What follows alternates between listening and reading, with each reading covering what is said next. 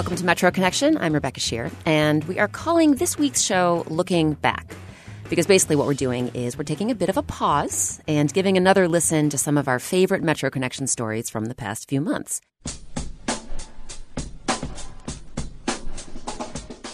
We'll revisit our conversation with a woman named Sarah Gray, who shared a very personal story about grief and letting go. It felt like, you know, throwing a football, like a Hail Mary pass, into the universe and just wondering, like, for two and a half years, did anyone catch it? We'll spend time with the stonemason who's worked at DC's National Cathedral for nearly 30 years and is helping to rebuild and repair the structure he holds so dear. We're almost 300 feet up in the air and look at all the beautifully carved little angels. Plus, we'll take a second look at the brave new world of curbside composting. The reason we do composting is that it is a it's like a gateway drug for sustainability. It touches everything. It's in your kitchen. It's part of every meal you create for your family. It's like fundamental to how you do things. First, though, we'll travel to Deal Island on Maryland's eastern shore, where oyster season just wrapped up at the start of the month. Since the end of the 1800s, watermen on the Chesapeake Bay have harvested oysters with these quick, nimble boats known as skipjacks, and the Chesapeake's commercial skipjack fleet used to number in the hundreds. Nowadays, though, it's down to six. Or five, rather. Should I come under there too? Yeah, sure. Okay. Since one of these boats went under the boat here, a sleek white 50 footer named Catherine, trying not to hit my head, has been out of commission since 2011. So here's what's going on.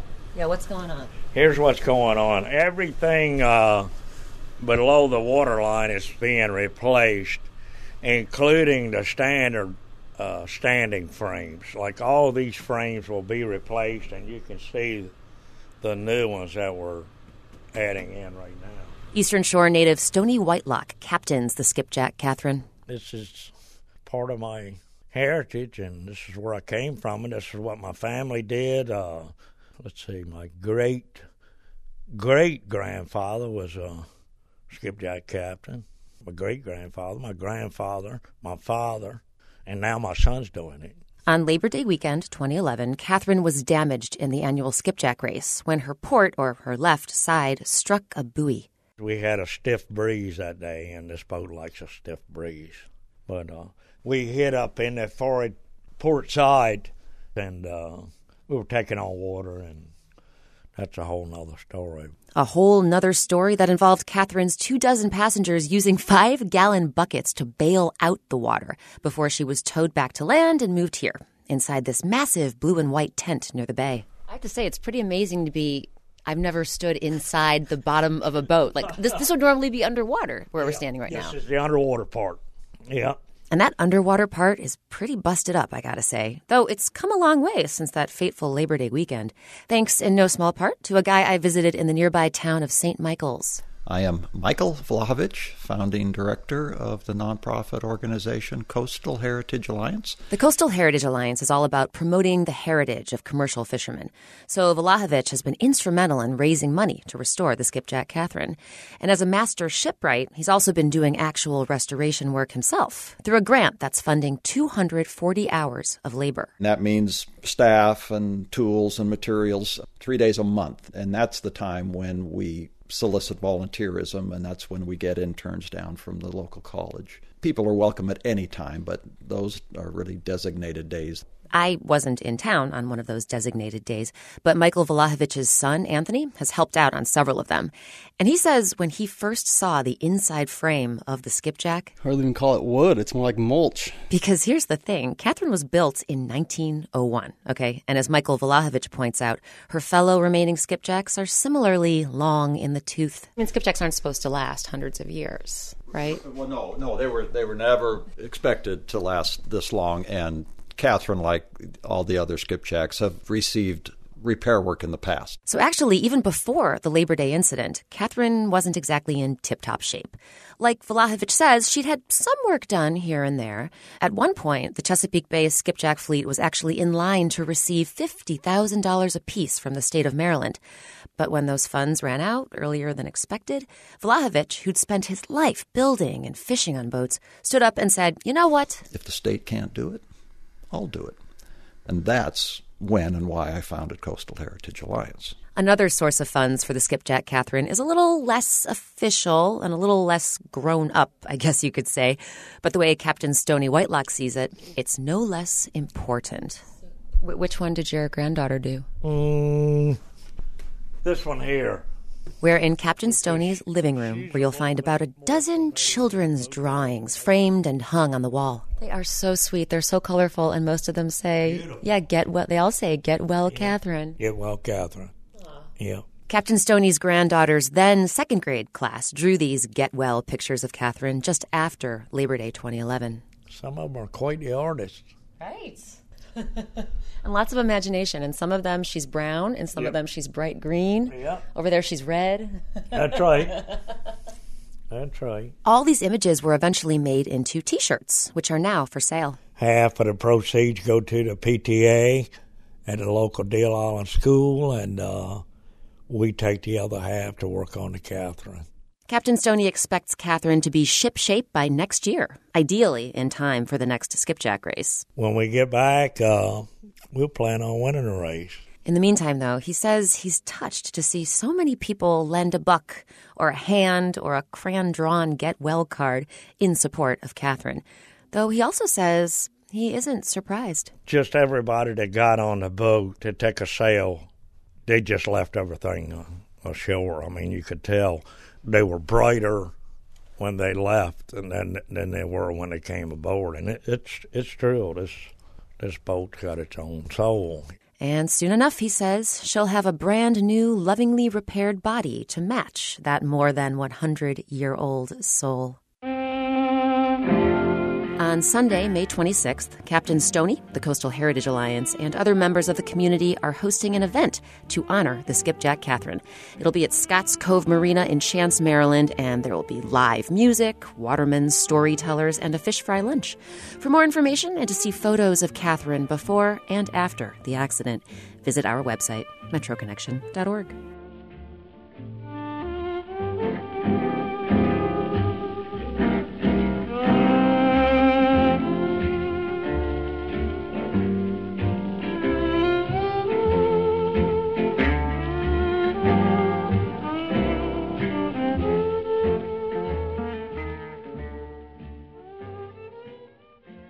We're going to head to D.C. now for the story of a woman named Sarah Gray. Sarah talked with Metro Connection's Emily Berman back in February for a show we called Letting Go. I have to say, we got a lot of feedback on this story because it's about a kind of letting go no parent ever wants to face saying goodbye to a child.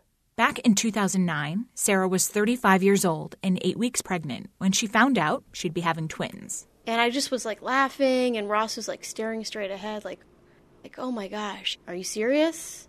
I think I was more excited and he was more scared. A month later, at her 12 week checkup, Sarah laid on the examining table where a technician rubbed an ultrasound wand over her belly. Her eyes were fixed on the black and white images of her babies. So you can see, you know, little baby head and arms and legs and that kind of thing. It's fun. The tech asked her to go empty her bladder, so she did. And when she came back, there was a doctor in the room. And he looked at a few different things and then he said, you know, one of your twins is fine, but I'm sorry to tell you, one of your twins has a lethal birth defect. And I think I just sort of thought I must have heard that wrong. And um, and I can show you a picture of what the sonograms looked like. So he said, you can see this one baby's skull is round just like that, and your other baby's skull is bumpy. It's called anencephaly, the doctor told her. That's Greek for without a brain. The skull didn't close properly in the early stages of development, and because of that, amniotic fluid was getting inside the skull and disintegrating the brain. I think it was mostly shock. I was just like, you've got to be kidding me. Like, I don't smoke and I wasn't drinking. I took folic acid vitamins. So we asked, can we do a selective termination on the sick baby? And he said no, because the twins are identical. So it was kind of just too risky. Sarah and Ross, her husband, left the appointment in a haze. It was the beginning of a very stressful pregnancy. If people saw that Sarah was pregnant, they'd be, you know, oh, great, you're pregnant, when are you due? And you don't want to almost burden them by telling them bad news. It's like you can't even say what it is because it's so sad. As the months went by, Sarah shopped for one set of clothes, one car seat. One crib, one stroller, all that kind of stuff. At the same time, she was researching whether or not she could donate the baby's organs, but it wasn't clear if anyone would want them. Sarah's mom found one article online about a family in Alexandria whose baby had anencephaly. That family had donated the baby's liver cells for scientific research, so Sarah took that article to her next doctor's appointment. And she looked into it and she's like, you know, we don't do this a lot, but you're right. You know, we can do this. We had, yeah, we had maybe four days where Ross and I slept in the hospital with Thomas. I remember holding him at the time, and you know, he just seemed such a friendly little guy that just wanted, he just wanted to be cuddled. So there's, there's not really too much else you can do. They took Thomas home, and within a day, he started having seizures. He was wheezing and had really heavy breathing. And the hospice nurse came over, and she sort of looked at him, and she was like, "You know, this this is what they call end of life breathing. This is the end for him." And we said a little prayer over him. And I called the Washington Regional Transplant Community, and they sent a van over to come and pick him up and take him to the hospital right away to get his organs. Who's that? Thomas. Who's Thomas? Sarah's son, Callum, the healthy twin, is now three years old. He's looking at a photo album of hospital oh, pictures of him and his twin oh, brother, Thomas. Yeah, Tata was gone. Yeah, where did he go? He's gone. In grief counseling, Sarah and Ross met people who'd gone through similar experiences. Some spoke of how they'd saved lives by donating their loved ones' organs. Thomas's organs weren't big enough for transplant and had gone to scientific research. Over the course of two years, I started feeling kind of jealous of these people who had donated their loved ones' organs because a lot of them got to meet the recipient. What if they got it and they were like, oh, I don't really need these, I'm throwing this in the garbage? Sarah asked the transplant organization for more information, and they told her what they knew. Thomas's cord blood went to Duke University. His liver cells went to a company called Cytonet in Durham, North Carolina. And his eyes went to Harvard Medical School. It, it didn't even occur to me that I could actually go there until I went to Boston. I had a business trip, I had a conference there. So when I got there, I thought, this is my last chance while I'm here to do this. She called the front desk of Harvard's Eye Institute and asked if she could have a tour of the building. They said yes, and the next morning she arrived early to take pictures of the outside of the building. She put a few brochures in her purse and waited for her tour guide, Carolyn. Carolyn took me for a walk through the lab, and there was, you know, petri dishes and refrigerators and posters of eyes. And she introduced me to a guy named Dr. Zieske, and I remember he was just sort of eating his lunch at his desk, and she brought me over, and he looked up and she said, You know, this is Sarah Gray, and her son was a donor here. And he just sort of looked at me like, Oh my gosh. The lab, Carolyn said, had never had a donor come to visit before. I felt really emotional, like I was about to cry just meeting him. I got the feeling like he was emotional too, like, you care enough about what I'm doing to come here. Dr. Zieske thanked her for her donation and asked if there was anything she wanted to know. I said, How many eyes do you order in a year? He said his group orders 10, and that infant eyes are the most rare and valuable for research. He asked me when my son died. I told him it was a couple years ago, and he said, You know, your son's eyes could still be here right now. It was just a really meaningful, really good feeling to know that I met his recipient, really. It almost felt like visiting our son at college or something. It felt like he was like introducing us to his friends and his colleagues and his coworkers. That, you know, my son is okay, that just the grief was gone. On her way out of town, Sarah bought a toddler sized Harvard t shirt for Callum and felt, for the first time in quite a while, an immense sense of peace. I'm Emily Berman.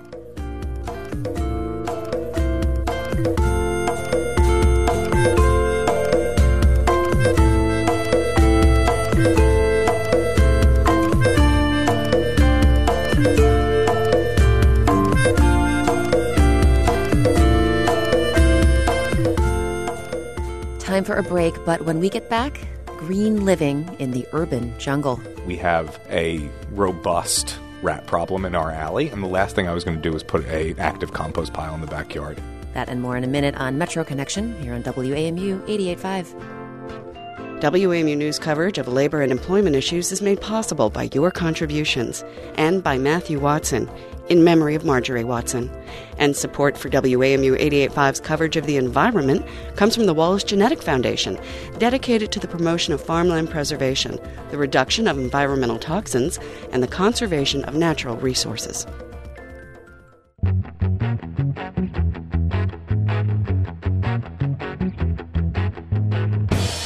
I'm Rebecca Sheir. Welcome back to Metro Connection. Today, we are looking back and revisiting some of the stories that have really stuck with us over the past few months. You may recall that back in February, right around Valentine's Day, we did a show about chemistry. And yeah, of course, we talked a lot about chemistry of the lovey dovey, pounding heart and sweaty palms variety, but we also explored chemistry of a whole other sort. Jonathan Wilson took us to a science lab here in DC, where a Howard University professor and his students are using chemistry to improve drugs that could save lives across the world. Professor Joseph Fortunak empties a bag of round tablets onto a desk in a basement chemistry lab at Howard University. The tablets are chalky white with little beige speckles. The bulbous little white discs are a lot larger than, say, the generic aspirin you can get at a local drugstore, but they still look small enough to swallow without much effort. These are tablets of amodiaquine. Before we get to what exactly amodiaquine is, consider the professor himself. The longish, disheveled white hair and mustache, the v neck sweater, the deliberate, exact sentences that spill effortlessly out of him. This is a man who was born to teach chemistry. Tiffany Ellison, one of his PhD students, says Fortunak is famous for scribbling impromptu chemistry lessons on napkins and paper towels. You have to be ready to do chemistry everywhere. You have to be ready for a presentation at all times in the middle of the hallway or anything. And yet, as the professor tells it, he struggled mightily in his first college chemistry course. I was absolutely certain as a freshman at Purdue University that I was going to flunk chemistry and I'd have to go back to work in the steel mill. But Fortunak says he tested well enough to get into an honors course. And they let us do whatever we want in honors chemistry lab. I convinced my lab mate that we should do brain surgery on cockroaches. And I guess that's what turned me into a chemist. He went on to get his PhD in organic chemistry. That led to a 21 year career working for three huge pharmaceutical companies, where he helped shepherd 15 new drugs to market. But it was only after more than two decades as a high level chemist working for Big Pharma that Fortunak made the transition to what he says is his dream job teaching and researching at a university. I came to Howard University because it was clear to me that Big Pharma doesn't actually have the job or the mission of making certain that medicines are available for everybody in the world. So, back to those round white tablets amodiaquine. Amodiaquine is a drug used to combat malaria. Malaria isn't common in the US or Europe, and so there isn't much incentive for Western companies to spend money and time researching new drugs. Amodiaquine, for instance, has been around for decades. Most of the world's supply of anti malarial medicine is manufactured in India and China, but the greatest need is in poorer African countries such as Nigeria, where some estimates figure that a child dies every minute from malaria. So the paradigm that we're living in now is that in approximately the year 2000, the the United Nations and the World Health Organization decided that they would undertake a, a huge program to create a system in which medicines would be donated to people who otherwise don't have access. And let's call those low and middle income countries. Well, that system wasn't meant to last forever. Fortunak says while the donation program has put all sorts of life saving drugs into the hands of people who need them, it simply isn't a sustainable model. Well, now think about it. There is a pharmaceutical industry in Africa, but if you're donating medicines into Africa, your donations are actually militating towards crushing the growth and the development of that regional pharmaceutical industry. And that's where Fortunak comes in. He spent the past eight years at Howard figuring out how to make common anti malarial and anti HIV drugs in cheaper, greener, and more efficient ways. He says African countries generally don't have the robust petrochemical industry from which big pharma obtains solvents needed in the production of medicine. Can we challenge ourselves to make chemistry so that we can manufacture medicines using the materials that are available in the markets where we would like regional production to occur. Fortunak and his students and colleagues are challenging themselves and the rest of the world because they're getting results. He says he's proudest of the work they've done on a couple of HIV drugs. The antiretroviral tenofovir disoproxil fumarate now costs about a fourth of what it cost when it was first launched by drug companies in India in 2007. That's thanks to refinements in the manufacturing process discovered by Fortunak students. Efavirenz, a drug that Fortunak himself helped bring to market in 1998, now costs about 11% of what it cost when it was first introduced in India in 2005. And the great thing about that is the volume of that drug in low and middle income countries in 2012 is 750 metric tons. That represents well over 3 million people taking that drug, when in 2005 that was essentially zero. So, how did Fortunak, who had opportunities to end up at a deep pocketed Ivy League research institution, choose the historically respected but relatively underfunded Howard University? Fortunak says bigger universities were excited about his ideas, but were mostly focused on how much money they could make with new patents. At Howard, the emphasis was different. Bob Catchings said to me, Dr. Fortunak, we're not a rich university at Howard, but tell me something. How many lives could we save? Fortunak says there is much more work to do, especially when it comes to improving access to drugs for diabetes and heart disease and cancer, diseases that kill more people than HIV and malaria, but don't, as Fortunak says, have the public relations behind them. I'm Jonathan Wilson.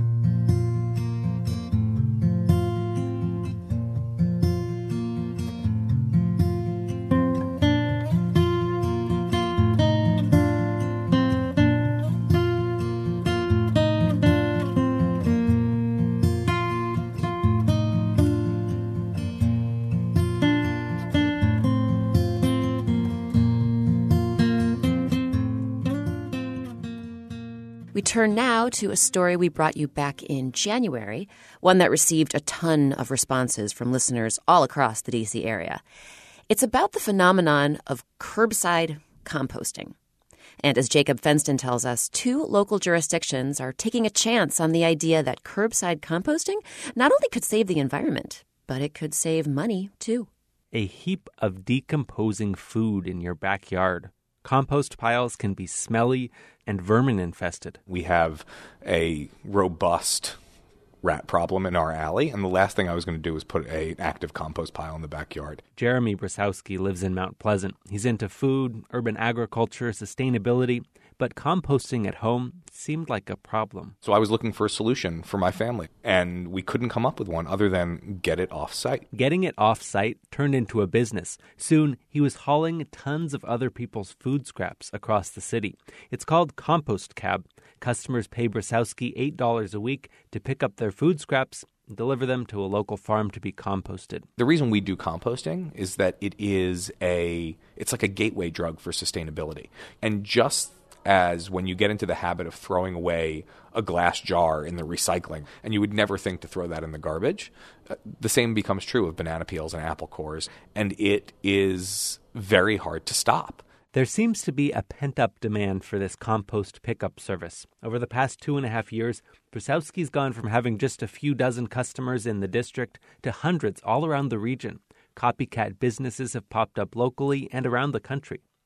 But the business's success could actually hint at its demise. Municipal composting is coming. Brosowsky says eventually cities and counties will pick up food scraps just like recycling and trash, but that's okay with him. In fact, he's willing to help out those future competitors. Um, I'm wondering if the pail has to be next to the trash bins, like will the town just University Park in Prince George's County was one of the first local communities to try out curbside composting with a pilot program launched in 2011. So it's five gallon bucket with um, a sealable lid, so it means it's airtight. So raccoons, nothing can get into it. Smells don't get out of it. Chuck Wilson, Um, who coordinated the program, is talking to residents who've recently signed up.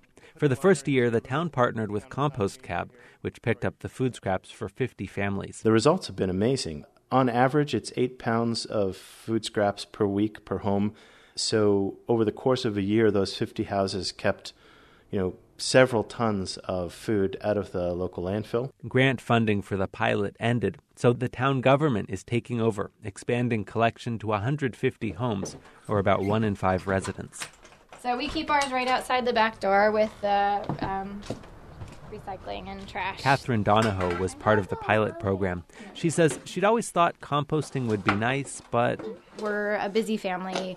Both of us are working. We've got kids. We're running around getting people to schools and daycares each day. Um, this is about what I can handle um, and feel like I'm contributing. composting is good for the environment because when food scraps end up in a landfill, they release methane, a greenhouse gas 20 times worse than carbon dioxide in terms of its effect on climate change. Composting could also potentially save money if jurisdictions end up paying less to landfills. Currently, the county tipping fee for the landfill is $59 a ton. We estimate that, uh, well, let me think about that. Mickey Beal is director of public works for University Park. He says the cost savings initially will be nominal, about $2,000. Which equates to about 30 to 35 tons uh, over the course of a year that would be diverted from the landfill. Beal says the biggest challenge to starting curbside pickup was finding somewhere to take the food scraps. So here we go. One way to deal with that problem is to build your own composting facility. Composting facility in progress. So Gemma Evans is the Howard County Recycling Coordinator. She's driving me around the county dump over hills of filled up landfill to what looks like a runway at a small airport. So yeah, let's go have a look. In 2011, the county started offering compost collection to 5,000 households. Currently, all that waste, about 5 tons a week, gets shipped to a commercial composter in Delaware. Evans says when this new facility opens up, the county could see big savings, possibly allowing the program to expand. I'm hoping that we'll be able to expand countywide, but it, that's not my decision to make. That's uh, above my head. Lately, there's a lot of local interest in composting, but the East Coast is still behind the curve. San Francisco started picking up curbside compost more than 15 years ago, followed by Seattle, Portland, Boulder, Colorado, Austin, Texas, and dozens of smaller towns.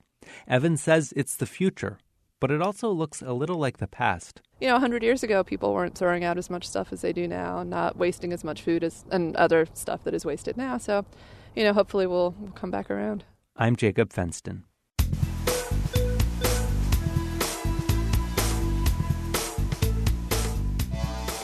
What do you think about curbside composting? Share your thoughts with us by sending an email to metro at wamu.org or send us a tweet. Our handle is at WAMU Metro.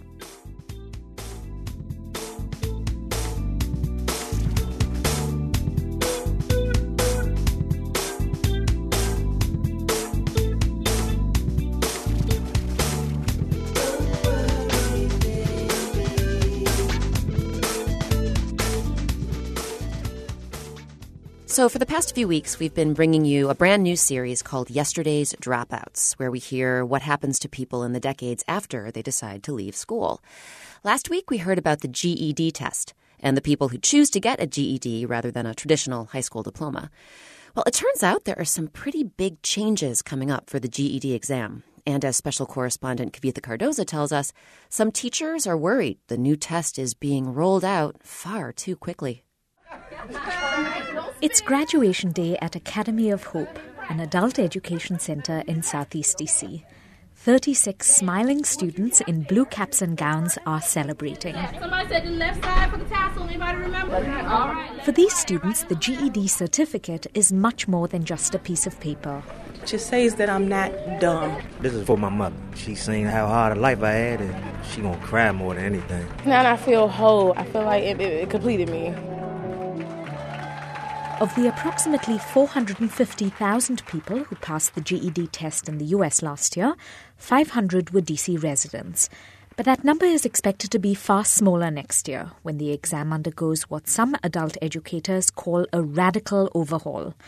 Molly Broad is president of the American Council on Education, or ACE, which oversees the test. She prefers the term dramatic transformation. The test is going to be better because we're raising the requirements. The new GED test will be far more difficult, more emphasis on critical thinking, more questions on science, and more writing. Students will also need to have background knowledge, not just an understanding of the passage right in front of them. To help develop the test, the non-profit ACE partnered with the for-profit Pearson, an education company.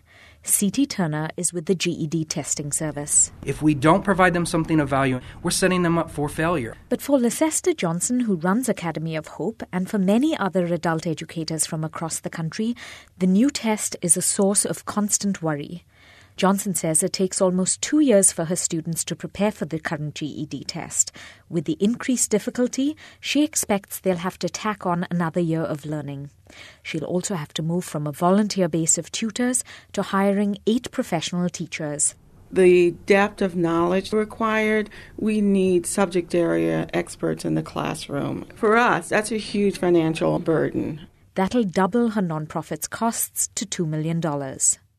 Educators also say they're frustrated because they don't know what the new test will look like. Apart from a few sample questions and some information on what will be measured, they say there are few practical resources available to help. Is there a diagnostic test available now for people to use? Um, not yet. Is there a practice or a readiness test? There is a practice test that's coming out early summer. And accommodations for students with learning disabilities? Turner says that information will come later. He dismisses complaints about the lack of clear information.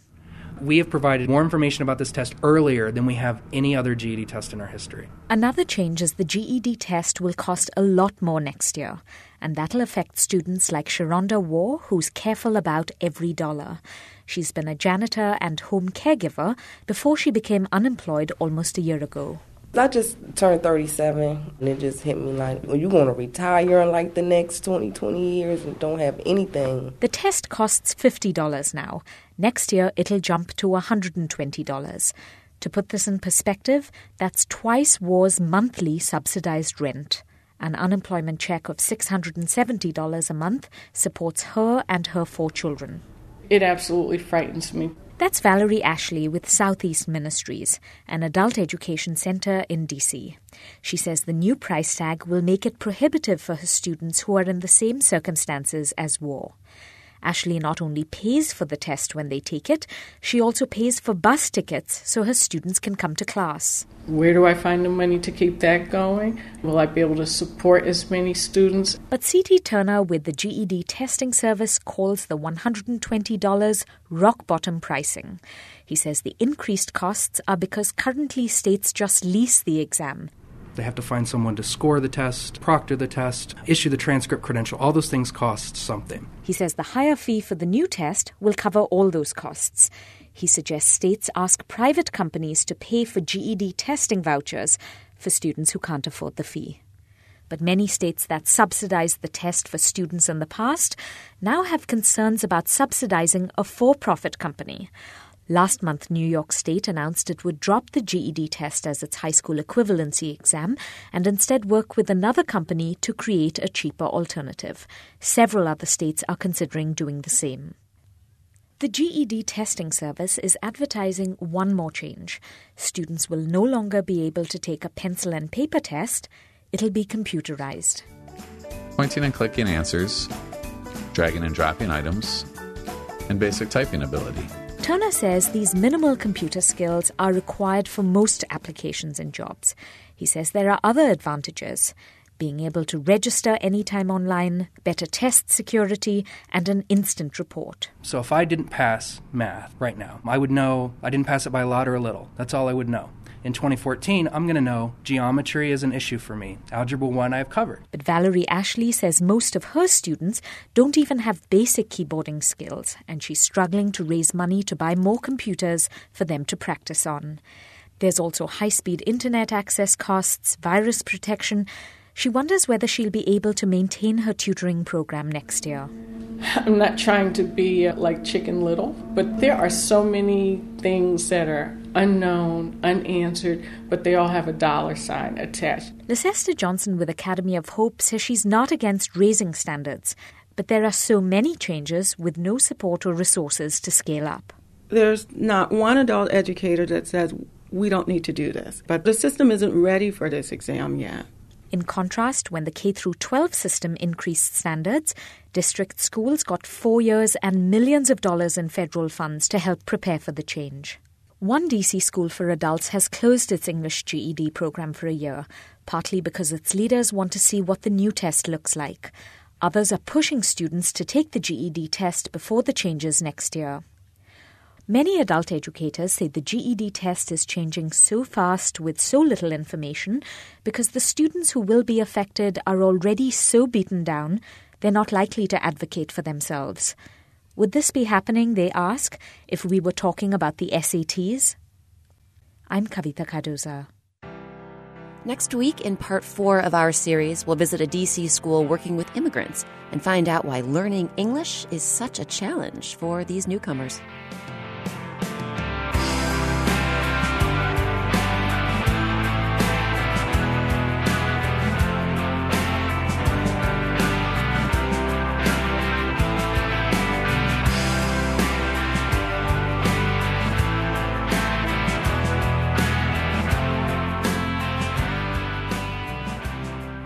Up next, rocking out with Ugly Purple Sweater. So it's kind of like your anthem, like your unofficial anthem. Yeah, I was going to make a really preposterous comparison, um, which is that it's like our Creep by Radiohead, but obviously there's some distance between us and Radiohead. That and more is coming your way on Metro Connection here on WAMU 885.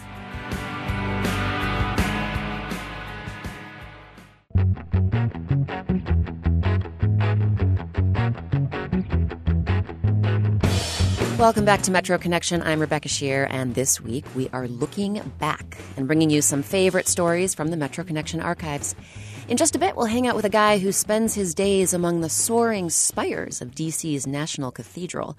But first, we're going to kick off this part of the show with some music. Let's do the other new one. Maybe we'll do it slightly more proficiently. So, this is practice, this is rehearsal. It's not supposed to be perfect. Usually our practices aren't also on the radio. We're in a cramped Takoma Park basement with Ugly Purple Sweater, a band whose five members not only were born in the DC area, they also sing about it. We never practice this song ever,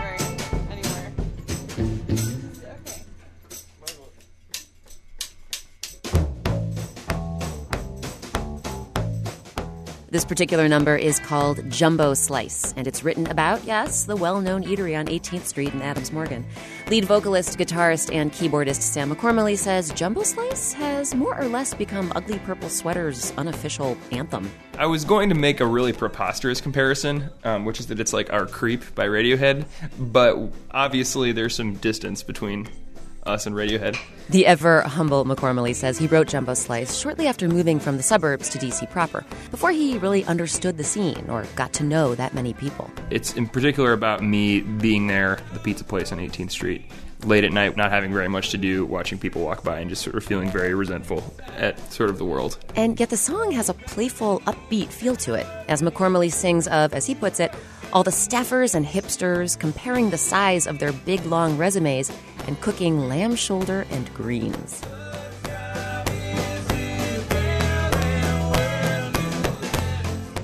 But while Jumbo Slice hails back to 2009 and is one of the band's first songs about DC, the city gets a whole new treatment in a tune from the just released EP, DC USA. So it obviously references the DC USA Target complex on 14th Street. McCormally's wife, Rachel Lord, is another member of Ugly Purple Sweater. I play keyboard and banjo and melodica and sometimes sing. Can you say that again? Melodica? Melodica, yeah. Yep.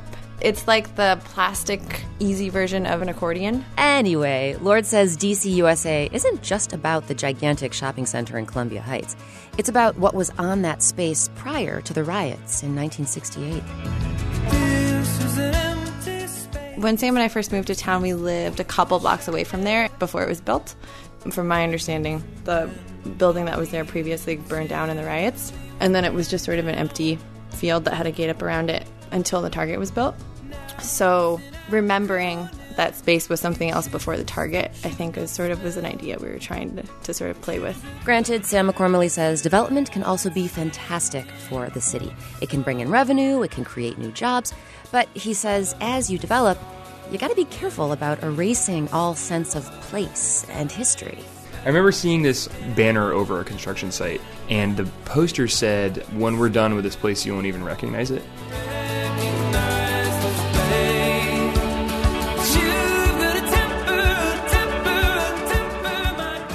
Which I think they thought meant to sound promising, but it also sounds like a threat. Like it sort of sounds like what you say before you beat somebody up.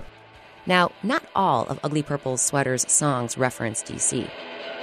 Some tunes are far more far flung, like Roatan, a wistful ballad named for an island off the coast of Honduras. I went there once and then wrote a song about it.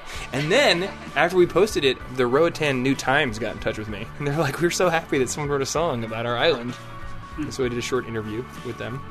We really would like a uh, all expenses paid tour to the Caribbean, paid for by the New Roatan Times, but they haven't taken us up.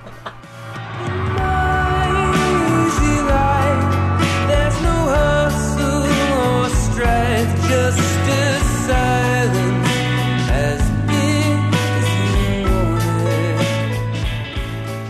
case you haven't picked up on it yet, Ugly Purple Sweater's music. This is like a terrible question to ask musicians, but I'm going to ask it anyway. How would you describe your music? Pretty much defies genre. Wide net rock. Will McKinley Ward sings backup vocals and plays the guitar. And he admits that, yeah, the band's sound is kind of all over the place. There's a lot of different stuff going on. It's a uh, pretty wide net for what we're willing to play and uh, what we enjoy to play. And that, says Sam McCormally, is actually the point of Ugly Purple Sweater. It's also tied, believe it or not, to the band's rather distinctive name. I had this ugly purple sweater, and a bunch of my friends said it was the ugliest thing that they'd ever seen, but I really liked wearing it. And I think the reason I named the band after it is that the band was sort of my attempt to get out of my head about writing songs. For a long time, I was trying to write songs in a one genre or another genre. I was trying to write a punk song or a new wave song, and nobody really seemed to like them very much, including myself. And so I was like, I'm going to try to just write songs that I like and not worry about it too much. Sort of like I'm going to wear the sweater because I like it, and not worry about what other people think. As for what became of that ugly purple sweater, well, McCormally says it eventually fell victim to an experiment gone awry. I attempted to turn the ugly purple sweater into an ugly purple sweater vest, but it ended up looking sort of like a Viking basketball jersey. and that was the end of that. Luckily, though, it wasn't the end of the band. This homegrown assortment of banjos and keyboards and melodicas, with its wide net of genre defying tributes to the city it's always called home. the size of that big, long resumes and how many films that you quote do you think she wants to see? Ugly Purple Sweater plays its next gig on May 2nd at Club Heaven and Hell in Adams Morgan. For more on the band and to hear a bunch of their tunes, visit our website, metroconnection.org. They got great ale on tap this year. They got a local DJ. Or if you are tired, then we'll cook lamb, shoulder and greens. But we can talk and talk and talk, and talk, and talk, and talk, and talk, and talk, and talk, and talk, We end today's show with our regular series, DC Gigs. A few months back, we introduced you to Joe Alonzo. He's a stonemason with the National Cathedral, and he's been doing it for nearly 30 years. And after the earthquake that shook the DC area about two years ago, Alonzo joined the effort to rebuild the parts of the cathedral that were damaged. Jocelyn Frank met up with Alonzo, who explained what it's like to construct and reconstruct some of our city's most iconic structures. A mason is, uh, I guess, one of the oldest professions on earth, right? Second oldest profession, you know, you know what the first oldest was. My name is Joe Alonzo. I'm the head stonemason here at the National Cathedral. Every one of these pieces of stone that you see here is pretty much hand cut, handmade, fitted together by hand. Uh, I'm always amazed by it. All these arches and columns and just this incredible work all around me and uh, just a tremendous amount of skill and effort goes into building something like this. You know, everywhere you look, this, you know, American history everywhere. Walked by a couple interesting things. Of course, this is the tomb of President Woodrow Wilson. He's the only president of the United States buried in the District of Columbia. And then up above here, this is probably the most famous stained glass window in the cathedral. We call it the space window. It looks like outer space in the heavens, and you see that big red circle up there and the little dark disk in the center. That's a sliver of moon rock, actually, that was brought down by the Apollo 11 astronauts and presented to the cathedral. My dad was a mason. As a kid, I would go around with him and, and help him on his side jobs. So I've been around you know, brickwork, stonework, mortar, all that stuff since I was a kid. Right out of high school, uh, I was fortunate enough to get an apprenticeship in the Stonemasons Union here in Washington, D.C. D.C., of course, is a great stone town all the magnificent structures, monuments, buildings, you know, block by block. You see, every one of these steps is a individually cut block of stone, and you see how it forms the spiral as we're going up. For a stonemason, at least in my opinion, the cathedral is the ultimate. Late 1984, early 85, the West Towers were still being built, so it was the opportunity to be a part of the final phase of construction of the cathedral. And uh, September 29, 1990, President George H.W. Bush was here. I was up on the scaffold, lowering that huge finial onto the base there, setting the final stone on the cathedral. 83 years to the day, I think to the hour that the first stone was laid. But uh, we're going up to the highest, uh, highest point in D.C. One more padlock to go.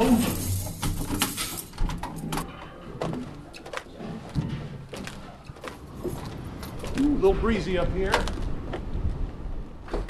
This cathedral is in such a prominent spot in the skyline of DC. I mean, look, what do you see when you're up here sticking out the most? You see the cathedral, the Washington Monument, and the U.S. Capitol. When you look up at these pinnacles now, what's missing is about 16 feet of stone. Pieces that were shaken so badly in the quake. It was unbelievable. And now the cathedral has this massive scaffold around the top of its tower.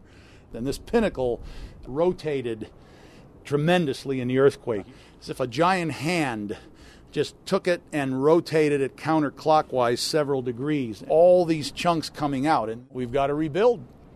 You know, this building is such an important part of the city and of the nation. I've been on it now for 27 years, and it's a part of me. I mean, look, we're almost 300 feet up in the air, and look at all the beautifully carved little angels. I mean, look at their little noses and eyelids and all of that. It's a, every one of these pieces of stone was hand carved. You know, we, we want to put it back the way it was, and uh, and we will. That was Joe Alonzo, head stonemason at the National Cathedral, speaking with reporter Jocelyn Frank.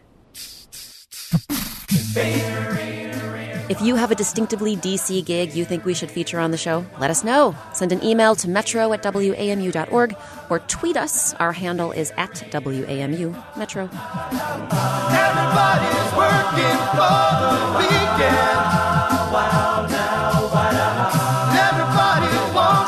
wow.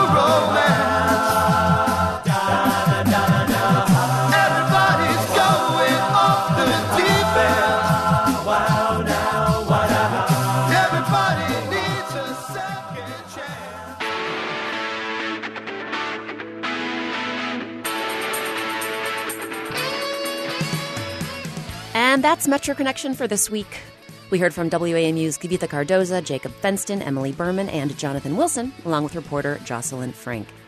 WAMU's managing editor of news is Memo Lyons. Metro Connection's managing producer is Tara Boyle. Lauren Landau is our editorial assistant. Our intern is Robbie Feinberg. Thanks as always to the WAMU engineering and digital media teams for their help with production and the Metro Connection website. Our theme song, Every Little Bit Hurts, is from the album Title Tracks by John Davis and used with permission of the Ernest Jennings Record Company. All the music we use is listed on our website, metroconnection.org. Just click on a story and you'll find information about its accompanying song. Also on metroconnection.org, you can read free transcripts of stories. And if you missed part of today's show, you can hear the whole thing online any old time. You can also find us on iTunes, Stitcher, and the NPR News app. We hope you can join us next week when we'll bring you our annual look at Global DC. We'll head to Fort Meade for a class in global communications, military style. We'll hear about a new documentary challenging the idea that Chinese culture has disappeared from DC's Chinatown. And we'll bring you the latest in our Elsie Diaries series as we follow a Maryland family sailing around the world. The houses are built on, many of them are built on stilts out over the water. You can't even see land other than, you know, there are a few palm trees and a few trees sticking up. I'm Rebecca Sheir, and thanks for listening to Metro Connection, a production of WAMU 885 News.